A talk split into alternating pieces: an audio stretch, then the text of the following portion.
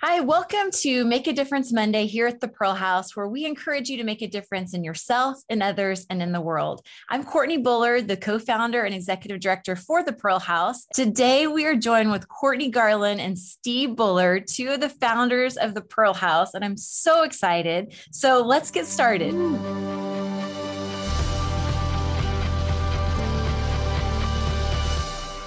So I am beyond thrilled to have Courtney Garland, Steve Bullard here, the three founders of the Pearl House, all in the same Zoom room together. It Doesn't happen very often.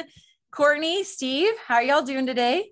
We're good. Good, good, good. Do you know it's been almost eight years since the Pearl House got started? Wow. I mean, it just seems like yesterday when I just remember so clearly standing in a parking lot and meeting you, Steve, and it's hard to believe it's been that long. Yeah. Memphis, Tennessee. Wow. Yeah. So tell us, tell us a story. How did this happen? Man, well, I think it's important that everyone knows that I this was none of our idea, our ideas. Uh, that it's been God's idea from the very beginning, and we continue to see His work through and in the Pearl House. So in 2011, uh, I went. Uh, well, actually, 2011 is when God gave the assignment to start the Pearl House. And then in 2012 is when I went on a vision trip to Ghana and visited several orphanages, try to figure out what this would look like. How would we do? Um, how would we make this work, the Pearl House? And so I came back. Um, it was a Friday that I got back, and I told Steve about the trip. And I don't know if you remember, like you were very, very excited, and I was not. I was very overwhelmed and frustrated, and um, I knew we needed someone on the ground um, and able to make it work. And I mean, I, I and I prayed that I, I really didn't think it was supposed to be me, even though I told God, like my yes is on the table, but I knew that's what needed to happen. And so that was on a Friday, and two days later, I guess two days later, yeah, Steve, you left and went to Memphis, on a mission trip, and um, and then you should take it from here. Yeah, it's where it's where God led me to a, a, a divine parking lot.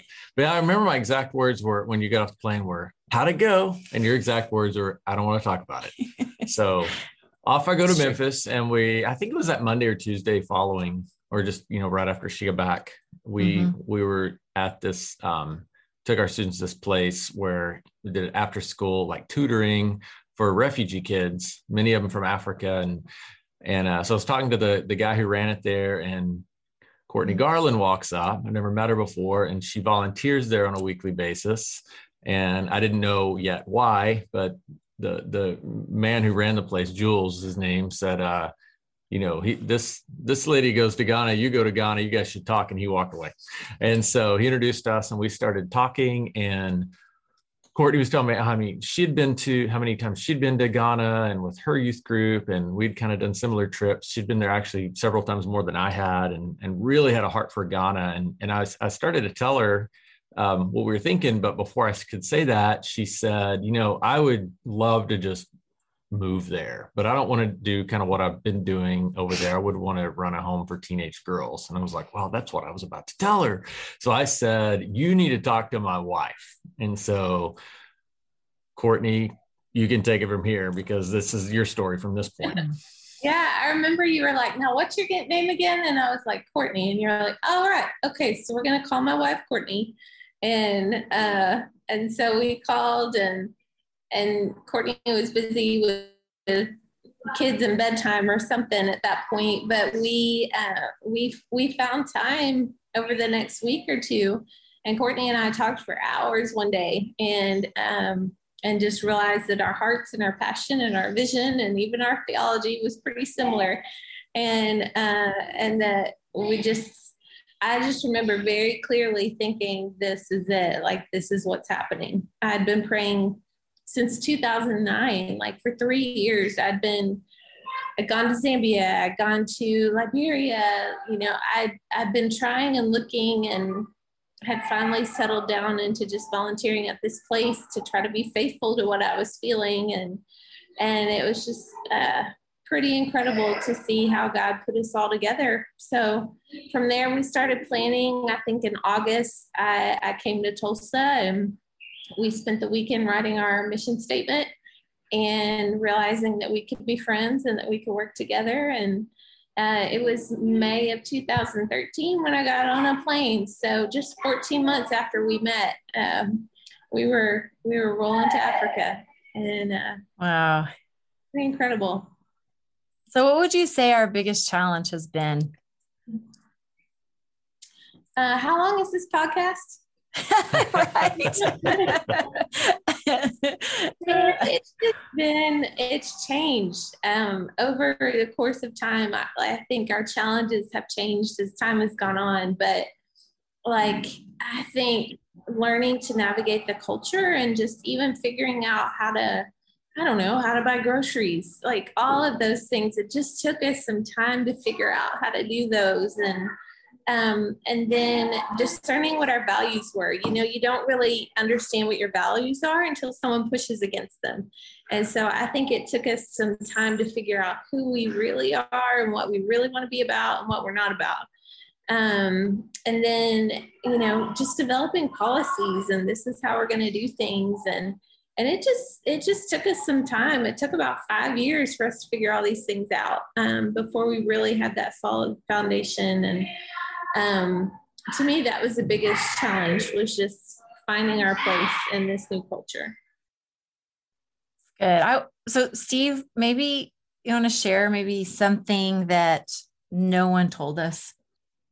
I think half of our book that we could write someday could just be about like things that no one told us. And we, people told us a lot of things. I mean, it's, I'm not blaming people uh, we we learned a lot from a lot of people and called a lot of people and found out a lot of stuff. But there were some things that I, I just don't think you can possibly know if you're doing something that's unique until you find it out yourself. But a lot of things that you just said, Courtney, were were certainly a lot of things were things we didn't know. No one told us. I mean, we didn't know we need policies for certain things or whatever till we got in the middle of it. But one thing on a more of a, I think a more light and um, heartwarming note, I think something no one told us was just how we, we knew a lot of people were for us and a lot of people were cheering us on and supporting us and people gave money to the to the idea. They weren't giving it to the pearl house because there wasn't a pearl house. We just had an idea for the pearl house and people gave to it and that was neat. But one thing i didn't really realize was just how important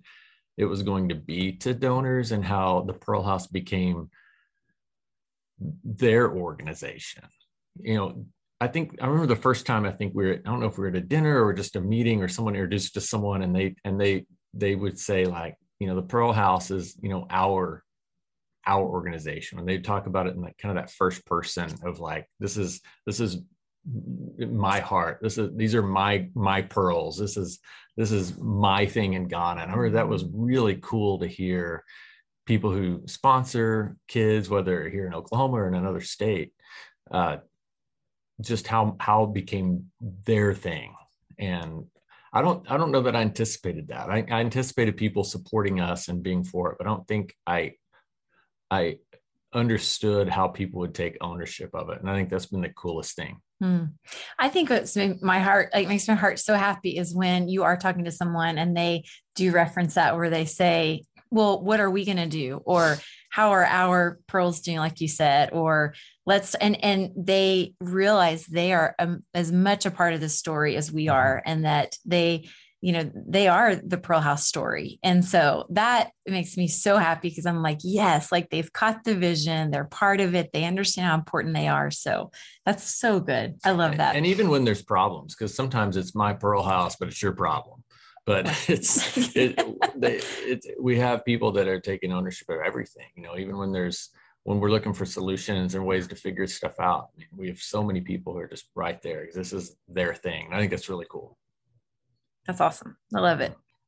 So we've done this from the ground up. We've learned a lot.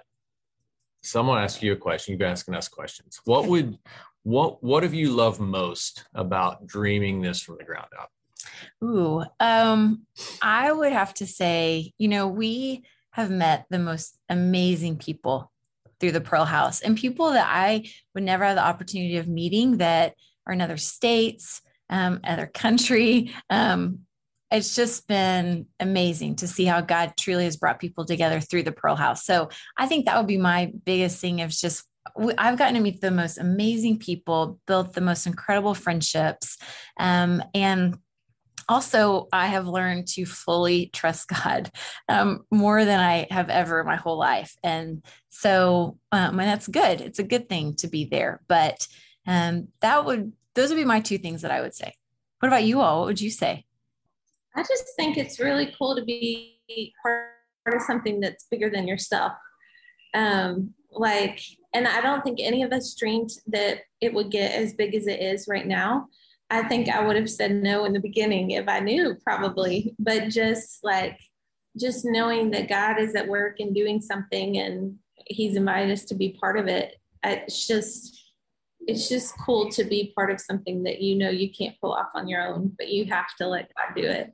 And then just to know that every day what we're doing matters. Like we have changed the lives of 48 girls forever. And and more than that, I hope through our employees and um, our career center girls and everything else, um, like the kingdom of heaven looks different. So I would say that's pretty rewarding.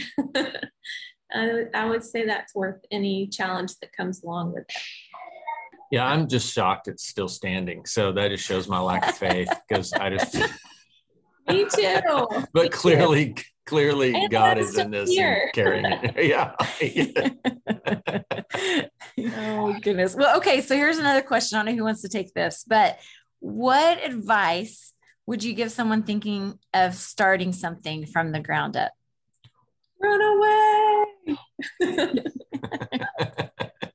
Okay, next question. yeah. Right. Well, that's a good one. I think how I would answer that question is um, I would ask as many people as you know, as many people as possible, what, how did they get started? What did they learn from it? What were their mistakes? Who do they know that maybe is doing what you're wanting to start? Um, I just think you can learn so much from others, from their mistakes, from um, their victories, all the things. And so that would be my thing. And that's what we've, I've seen that with the Pearl House of just asking, just being a sponge, soaking up knowledge from others. Um, that's, that would be my response. Yeah. I think you got to pray and just follow where God leads. Like a lot of times we haven't known the big picture, but we've just tried to be faithful and take the next step. And that's all that we knew. And so I think, you know, just take it a step at a time and just be sure you're obedient and faithful as as much as you're able to and trust God's grace to to match the rest. But I I just think we have to stay in his will. Yeah.